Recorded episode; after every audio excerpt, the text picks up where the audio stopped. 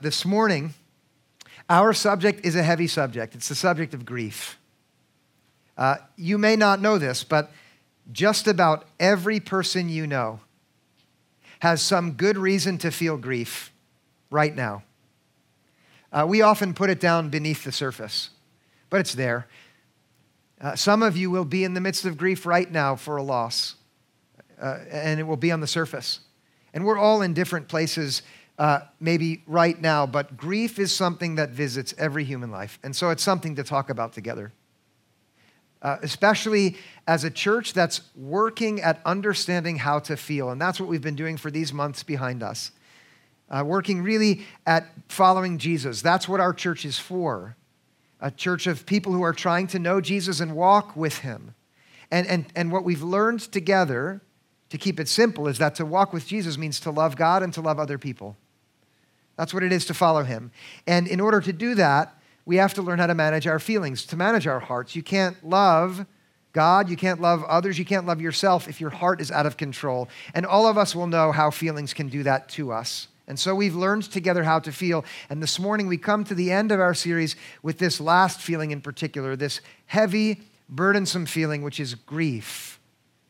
Uh, just less than three weeks ago now, my own grandmother died. She was 99 years old. In just a few months, she would have been 100. When you're that old, you don't have any friends left to come to your funeral. And so it was family together. And that was actually quite special. We sat together in a circle, and I, as the pastor at that funeral, I asked each person to share their memories. Uh, first, my mom started because it was her mother. She knew uh, her mother longer than anyone else there in that circle, and so she shared. And then her sister. Then my father talked about her. And, uh, excuse me, uh, yeah, that was my father then. And, and, then each one of us around, all the way down to my youngest daughter, Lily, uh, who talked about what it was like to lose grandma. Uh, our niece was there. She's 17. She couldn't stop crying. H- have you been in a moment like that where you're sitting and you can't stop crying?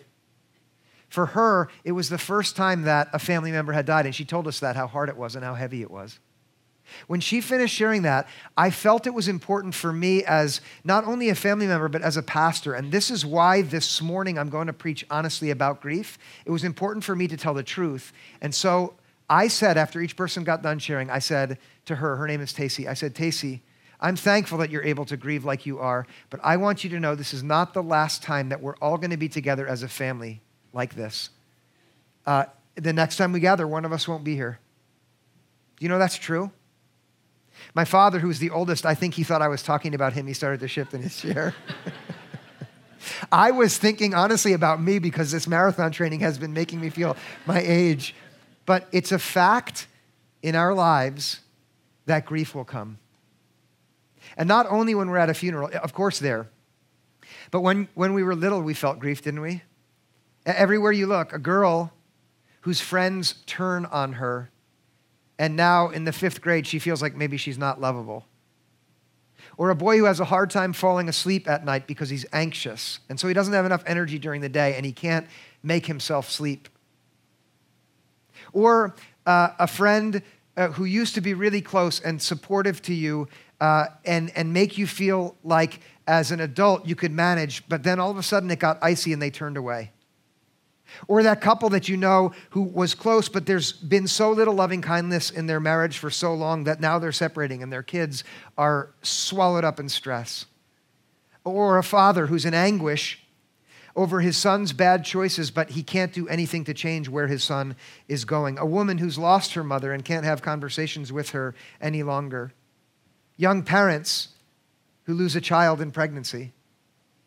Uh, the ribbon that I'm wearing right here is, is for Pregnancy and Infant Loss Awareness Month. I think many of us would be surprised to know how many in our midst suffer with that loss.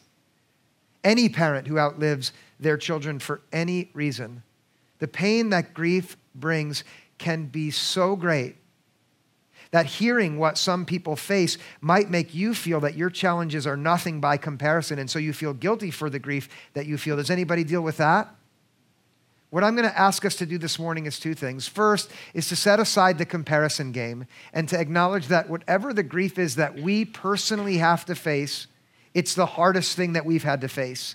And so to be here this morning to learn how to feel that so that we don't become undone by grief, which is what it threatens. That's one thing I'm going to ask you to do. And then the second thing, how about this? Can we all imagine that we're in a big circle and we're family with each other right now?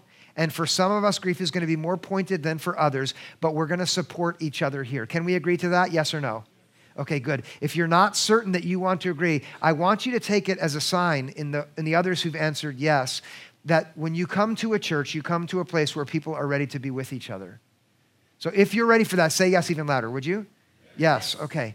And if you can't bear it on your own, know that others are around, around you. God brings people into our lives to help us walk the road that we have to walk. And grief is one of those roads. And, and, and the reason we need to learn, this is why, is when our feelings are mismanaged, especially around grief, what happens is that puts distance between us and God. And what we need, especially in grief, more than anything, is to be close to God and to feel close to Him. And, and, and for some of you who know God well, you know that already. And so you're ready to say, all right, let me face my grief or let me learn about how to face the grief that may come so that I don't get far from God when it comes. Others of you who aren't sure about God, I'm telling you that God is the one who is ready to be with us whatever we face, even grief. Even if our feelings of grief are aimed in, in anger against Him, He's ready to be with us. And this morning we're going to learn about what grief feels like, about where grief comes from, and about how to move through grief from, from the scriptures and from one person in particular who knew what grief was like from the inside out. He wrote a book called Lamentations. Does it sound like a happy book? No, it's a book that expresses grief. And uh, as best we can tell, it was written by Jeremiah, a man who lived through grief. And so we're going to learn from him uh, about grief. First of all, what grief actually feels like. It's not something we often dwell on, but we're going to do it this morning to grow. So let's start there. In chapter three of, of his book, Lamentations, in verse 17, he describes the feeling of grief in this way. See if it, it resonates with your own experiences of grief. He writes this My soul is bereft of peace. I've forgotten what happiness is. So I say, Gone is my glory and all that I'd hoped for from the Lord. Uh, maybe some of you have felt like that for very obvious reasons in life. You've lost a beloved family member. Maybe others have never thought of grief in this way, but, but notice in this description how grief is a feeling which can impact you in the present and change your experience of the past and also affect the future so that it's pervasive in time. Uh, you'll see it in there if you look carefully at what he says. In the present, grief empties a soul of peace. You know what it's like to have inner rest and to feel like all is good from the inside out? Do you know that experience? Grief takes that away and it replaces that settled feeling with an inner aching. The word grief actually comes from an old French word that means burden. And, and it came uh, earlier on from the Latin word for heavy or grave. Grief is a, a weight which is carried in your heart, which is too heavy to carry. That's what grief feels like in the present. It pulls you down from the inside. Now, that feeling, if you face it, it affects your connection with the past. Do you notice that phrase there? I have forgotten what happiness is.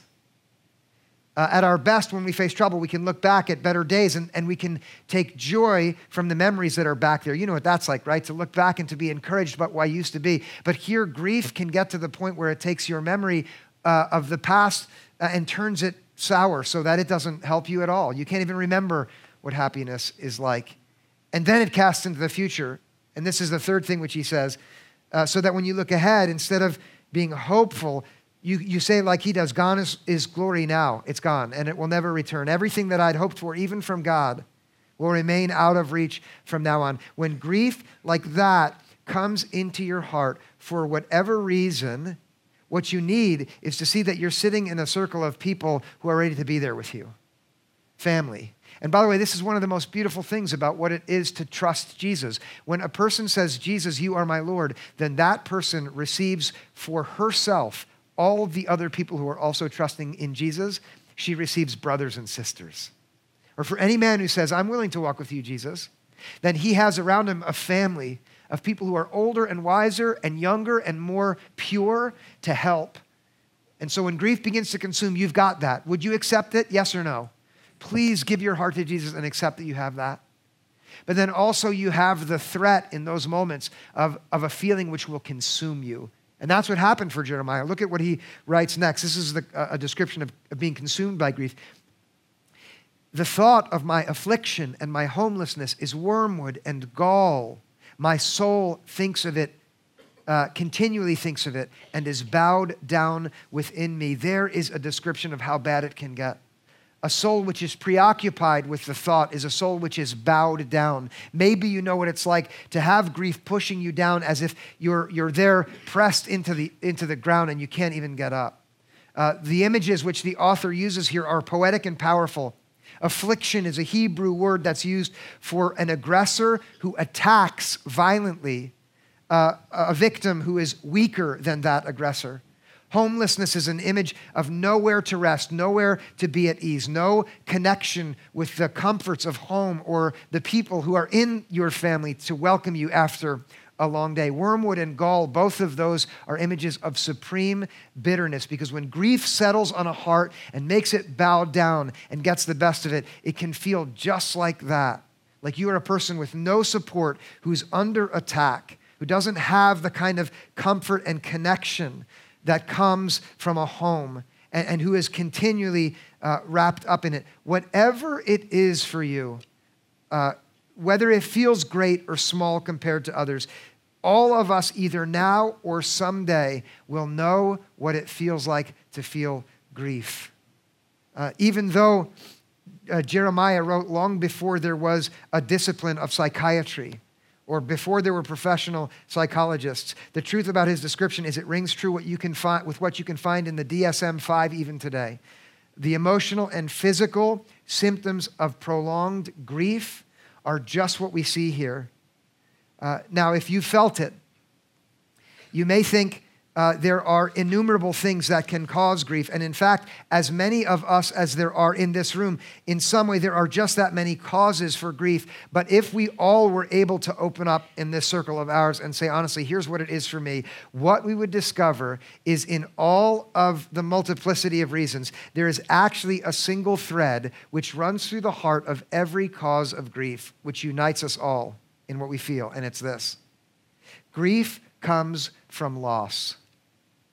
It comes when you lose something to which you were attached. When that thing is taken away, when you lose something that matters to you, the natural response for you is going to be to feel grief. Uh, Jeremiah wrote this during the exile. When God's people were removed from their land and brought into enemy territory as prisoners, for them, the exile meant loss. That's what it meant loss of home, comfort, security, relationships, freedom, esteem, identity, connection with God's people, and a sense of God's nearness, hope in the future, and confidence in God's power and protection in the present. All of that was lost in the exile. And so, naturally, the people felt grief because whenever something important to you is lost, the natural response is to feel that inner weight and heaviness we call grief. Now, sometimes we let ourselves get attached to things which are not good for us and would be better lost. Do you know what I mean? Have you ever experienced grief because you lost something which really made you sad, but then later on you realize it was a good thing? It was taken away? Yes or no? Yeah. I can remember that relationship where everyone around me said, uh, Christian, this is not a good idea. And I threw myself into it anyway. And then at the end, when all of my friends could have said, I told you so, Instead of saying that, they let me move from grief into joy, which you feel when a bad relationship ends. Can you see that sometimes our attachments aren't actually healthy for us? And the best thing is to lose and feel a little grief? And maybe it was a job for you. Did you have a job where you started out and you loved it, but after three months, when you were fired and you fell to pieces, you felt deep grief until another job came along that was actually much better for you, and you could look back and say, What a great thing that I lost that job. There are moments for us in life where our attachments uh, reveal themselves to have been unhealthy for us. And when that happens, the best thing is to lose to feel the grief, and then to move as quickly as possible from grief into joy. In moments like that, that is the right strategy. On the other hand, for every one of us in here, there are attachments which are good and which, when lost, will cause us to feel real grief. And almost always, those attachments are the most important gifts which any person can receive in life, which are the gifts that come wrapped up in flesh, which are the people that God gives us in our lives. And I'm looking at many of you who I know who have lost children, or have lost parents, have lost a mother, uh, who have to go on forward without that beloved person beside you. And, and it's, it's not only in death, it's not. It could just be in friendship. A trusted friend turns on you, they cut you off, and the warmth and companionship you had depended upon is lost, and now you are attached to it. And with that attachment removed, you feel grief, and you should. Or maybe it was work relationships that had been collegial and now they shifted to adversarial. You had trust and you lost it. And instead of having that confidence and esteem at work, you have grief because that good thing is gone. And maybe it was a relationship in your family which is gone. Maybe it was a healthy romantic relationship which ended and you're alone. And maybe it was death. Maybe it was a beloved pet. And now that, that source of joy is gone. Maybe it was a friend or a companion or a family member who has died. Maybe it was even a child. And that and losing that has caused you to feel such pain and you're, and, you're, and you're unbelievably overwhelmed. And now that that grief has settled in your heart, and again, no comparison here, whatever it is for you, let that thought come into your mind. That feeling of grief, which is that soul emptied of peace. And the reason it came is because you lost something good. Let that come into your mind as well. And now the question for you is what will you do with it? And I can, I can share this with you from a, an unusual, unusually high level of experience with grief as a pastor. Uh, back in 1996, I was invited to be a chaplain at a hospital in my first year at seminary, and I was with families losing uh, loved ones every day for months. And since then, I've been a pastor invited into innumerable instances of grief, and I promise you, that the outcome depends almost entirely on how you choose to respond to what causes your grief. You have to trust me in this. It, it's not just about how heavy the cause is, it's about whether you decide to respond to grief in this way or that way. And here I want to put Jeremiah aside for a minute, and I want to share this with you. I have seen two patterns of response to grief which seem very different, but both of which are equally unhealthy. One is the pattern of avoidance, and the other is the pathway of indulgence.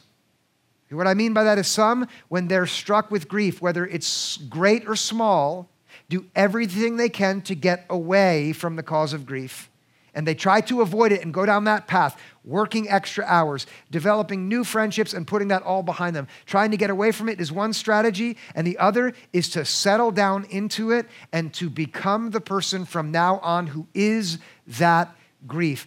Let me ask you have you ever met someone who is pathologically avoiding difficulties? Do you know anybody like that in your life? Yes or no? No one knows somebody like that? You just don't want to let on that you know somebody like that. Let's be together. We're in the family circle here. Let's not be awkward. Do you know someone like that? Yes or no? How about the other one where somebody who just becomes their grief? You know anyone like that? Which one are you? Don't answer now. Think about it. The reason you need to answer this question, which one are you? Is because whether it's more this or that, what you need is to find a different way to respond to grief so that your grief does not separate you from God so that your heart is still in God's hands, even when you're sitting in that circle that you don't want to be in. And so you can both receive God's love and give it even in the darkest days. We started to learn to take the path of avoiding grief when we were three or four years old because when we cried about losing something, our parents told us to stop crying. The child loses his blanket, he's six years old and is crying and it's bedtime, you're thinking, it's time for you to go to sleep. And so you say, stop crying. It's not that big a deal. You're thinking, it probably got lost in the dryer with my socks. And I'm not crying about my socks. Be quiet. And you didn't do this to be mean to your child because it, it was the end of the day and you thought, he's got to get over this blanket. And the child learns, even then, I was attached to that, but I guess I'm not supposed to feel bad. And, and it goes on and on. And listen, now, if you're thinking as a parent, oh my gosh, I did that to my child last night, I have another reason to feel bad about myself. Stop. Okay? Stop it. Wait, I just told you to stop feeling bad. I'm sorry. feel bad if you feel bad. But don't let those feelings make you a person who runs away. As an adult, you grow up and you take that lesson, don't cry, into the present. And when you feel bad, you tell yourself, get over it already. Put it behind you. Stop feeling bad about it. And we do this with, with, whatever grief it is, even if it's a grief about our job or a dream that we had that didn't work out, or if it is a death, we say, we, we got to put it behind us. No, you don't. You can't. You can try to go down the road of avoidance, but if you do, do you know what you end up avoiding? You end up avoiding reality. Because reality has grief in it. And then you move away from the real you, and God can't love a fake version of you, only the real you. And so you've got to not go on that path and be you. And, and that's the only way to let God love you as you are. The other mistake, it's not the path of avoidance, it's the path of indulgence. It's the path of saying, now that this harm has come to me, now that I've had to face this loss, nothing good will ever come from now on. I'm going to settle in, and this is where I'm going to be forever. This is it. This is me from now on. And no matter what good comes along or what bright light shines, maybe even because you feel you don't deserve it, you say, No, no happiness from now on. Have you encountered someone like that? That's also a temptation that many people give into, especially when the grief is so heavy it's too hard to bear. And maybe you have never had a grief like that yet. I want you to understand that Without our wanting it, many of us will find ourselves having to face grief that is absolutely beyond us to carry. And many times when that takes place, we can be crushed by it. Nothing like the death of a child threatens to do this more, at least in my experience. And I know many of you who have lost children.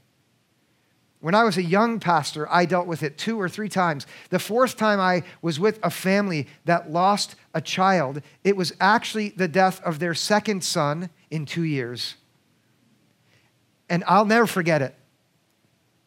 It was 8:33 in the morning. The phone rang in January, and it was this man who asked me two years earlier to help his son get through the loss of his brother. And he said, We lost Dustin. He took his life. And I was over there, and they were lying face down in their bedroom. And I put, his, I put his head in my lap, and I put my hand on her back as they sobbed. And he sobbed over and over again It's my fault. It's my fault.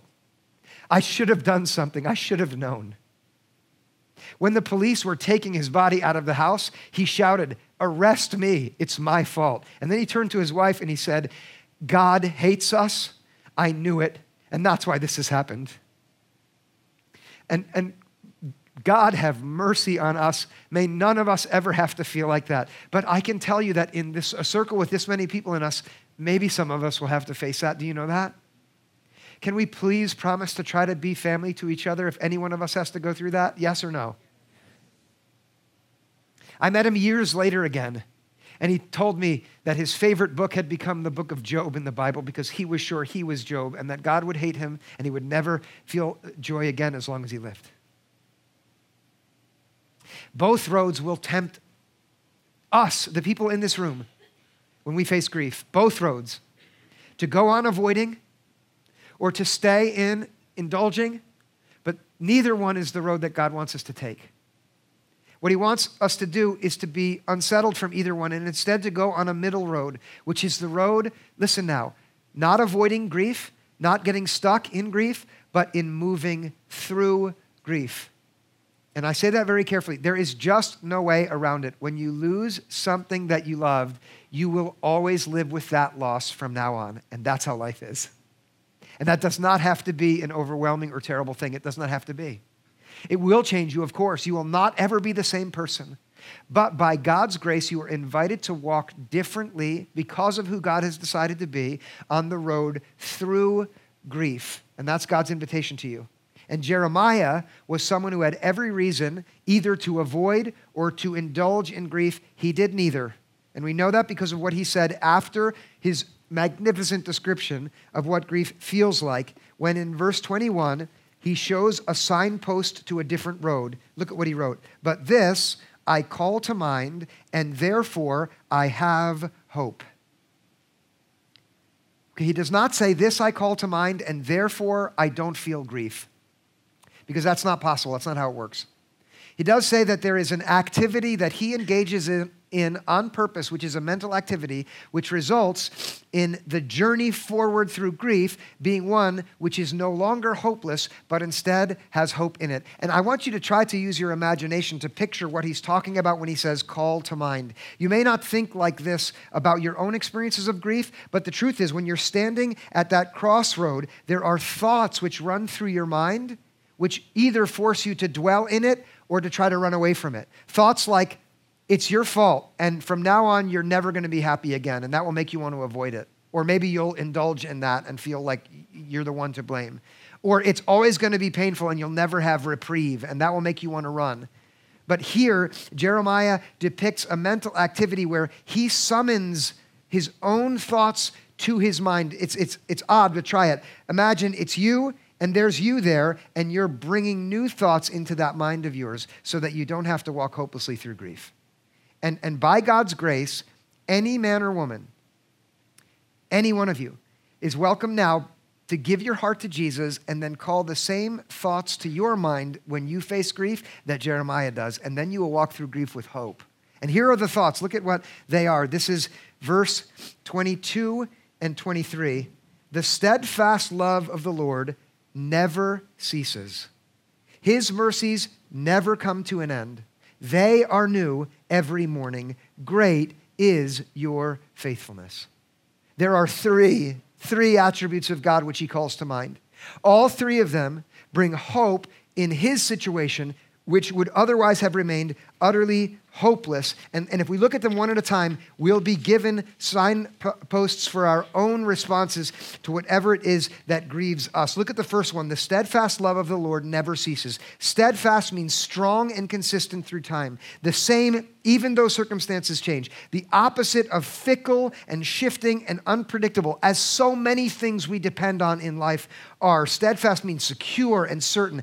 God's love for me is steadfast, he thinks and it will never end. And that means there in his grief, he is thinking, God loves me now, God will love me tomorrow, and God will never, ever stop loving me. And he knows, as anyone who's honest knows, that he can look into the future and he doesn't actually understand what will, life will be like in three years. Do you know that about your life? You have no idea what it will be like. You don't know if you'll have the same friends. You don't know if you'll have your physical health. You don't know if you'll have your job or your career, or if any one of your dreams will have materialized or they all will have evaporated the entire world can crumble. And, and the one thing we know for sure, however, from this beautiful word of God is that his love for us will never cease. And so, no matter what changes three years from now, one thing will not, and that is that you personally will be the one who God loves. And you're free to call that to mind in grief now and to let that bring hope into the darkness on the path that you have to walk. Would you do that?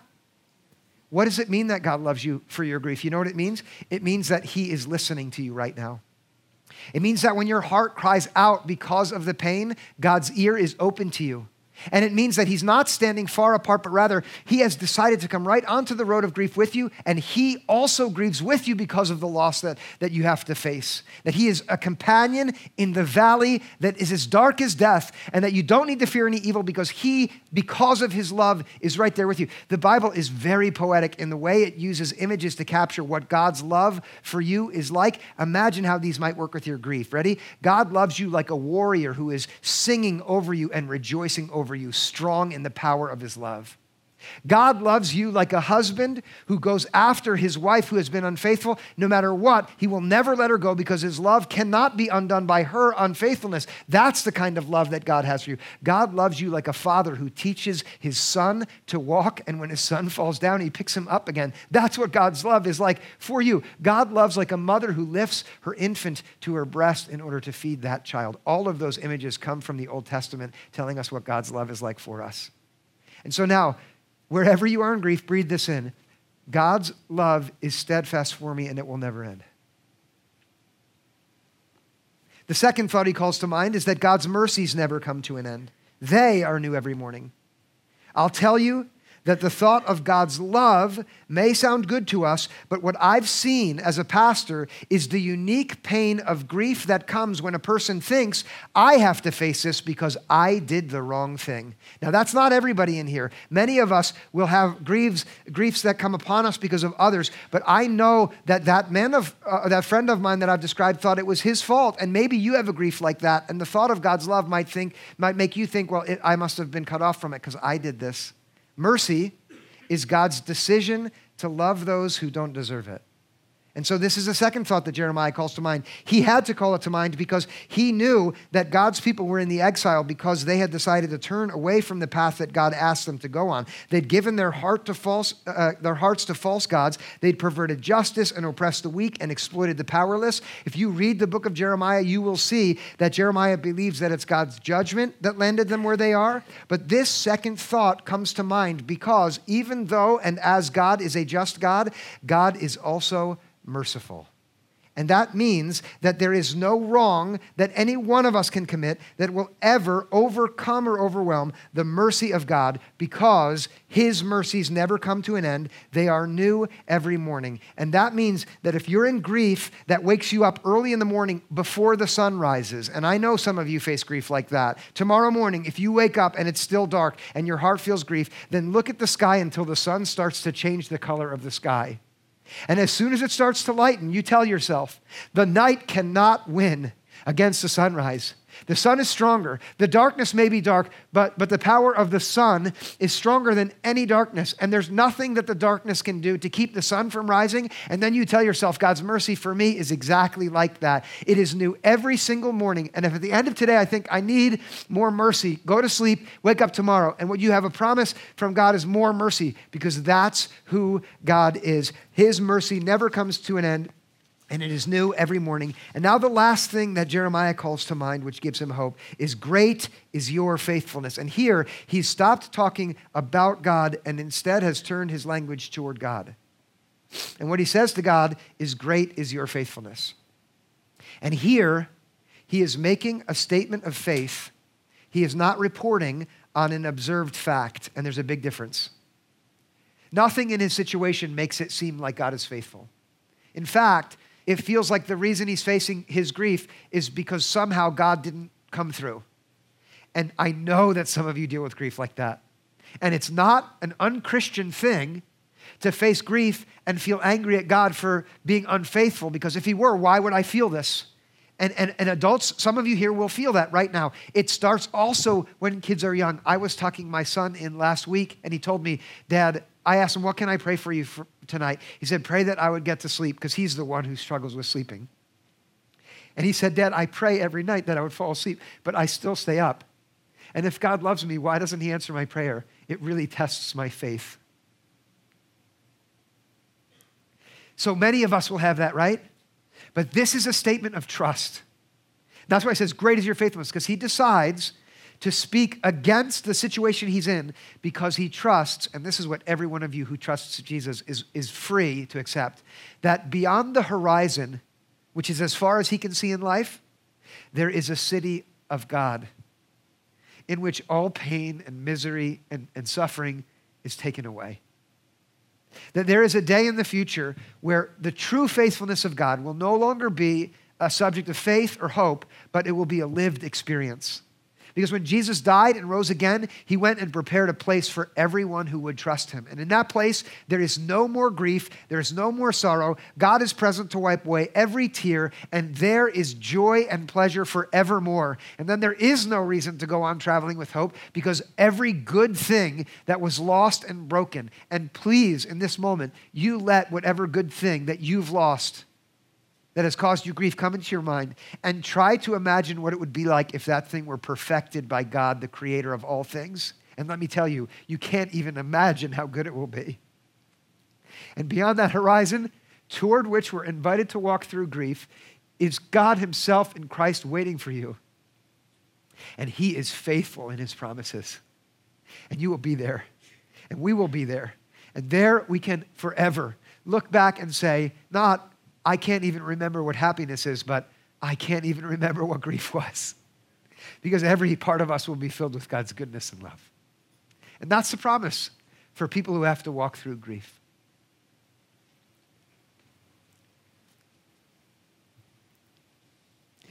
I want you to commit these to memory as much as you can. God loves me now, and He will love me tomorrow and the next day too. God's mercy is for me, and it's new every day. God's faithfulness toward me is great. And even though I can't feel it or see it now, in the end, I know His promises are forever. And then let's be people as, as individuals here and a church altogether that doesn't avoid grief, that doesn't dwell in it, but instead walks through it. And, and then let us be people who can invite others to receive the help that we get as we hope in Christ on the journey that we have to walk on. What do you say? Should we do it? Yeah. Let me say that to be together with you in these months thinking about feelings has been, for me, eye opening to see uh, how complex we are as people. Does anyone else feel like that? Yeah. I want to ask you to set that complexity aside. And if you have questions, come next week in the evening and we can talk about what your questions are. But this morning, I want to end by asking you to consider the, the most important thing that I've really said in all of, these, all of these messages, which is that your heart, as long as it's held in your hands, it will never, never be managed in the way that it was meant to. And so I want to I want to encourage you and challenge you and call you and equip you to, to let go of your own heart and give it to Jesus. Because in his hands, then it will come to life as, as it's meant to. So I want to lead you into prayer to that end now. I'm going to be silent first, and if you want to pray for that quietly, do that while I'm silent, but then I'll lead us uh, in, a, in a prayer to close us up.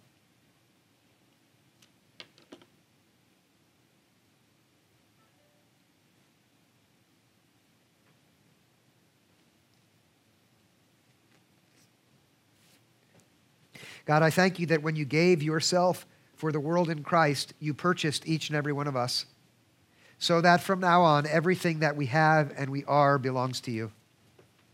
I ask that each of us, in our own way, in our own unique way, would be able to put our hearts, which really are yours, back into your hands. And there in your hands, we would find the life that you mean us to have. If we are people of faith who have come to trust you as our Lord in the past, renew us in that decision which is a decision simply to acknowledge what's already true, that we belong to you. Again, we give ourselves to you and ask that you would be our Lord as we would live as your children, as your people, as your servants. And then, God, for those of us who've never in our own hearts uh, turned ourselves over to you, I ask that now your Spirit would take away every barrier to that step of faith, that decision of faith, and we would fully surrender ourselves to you and find ourselves living in your grace. And I pray for this in Jesus' name. Amen.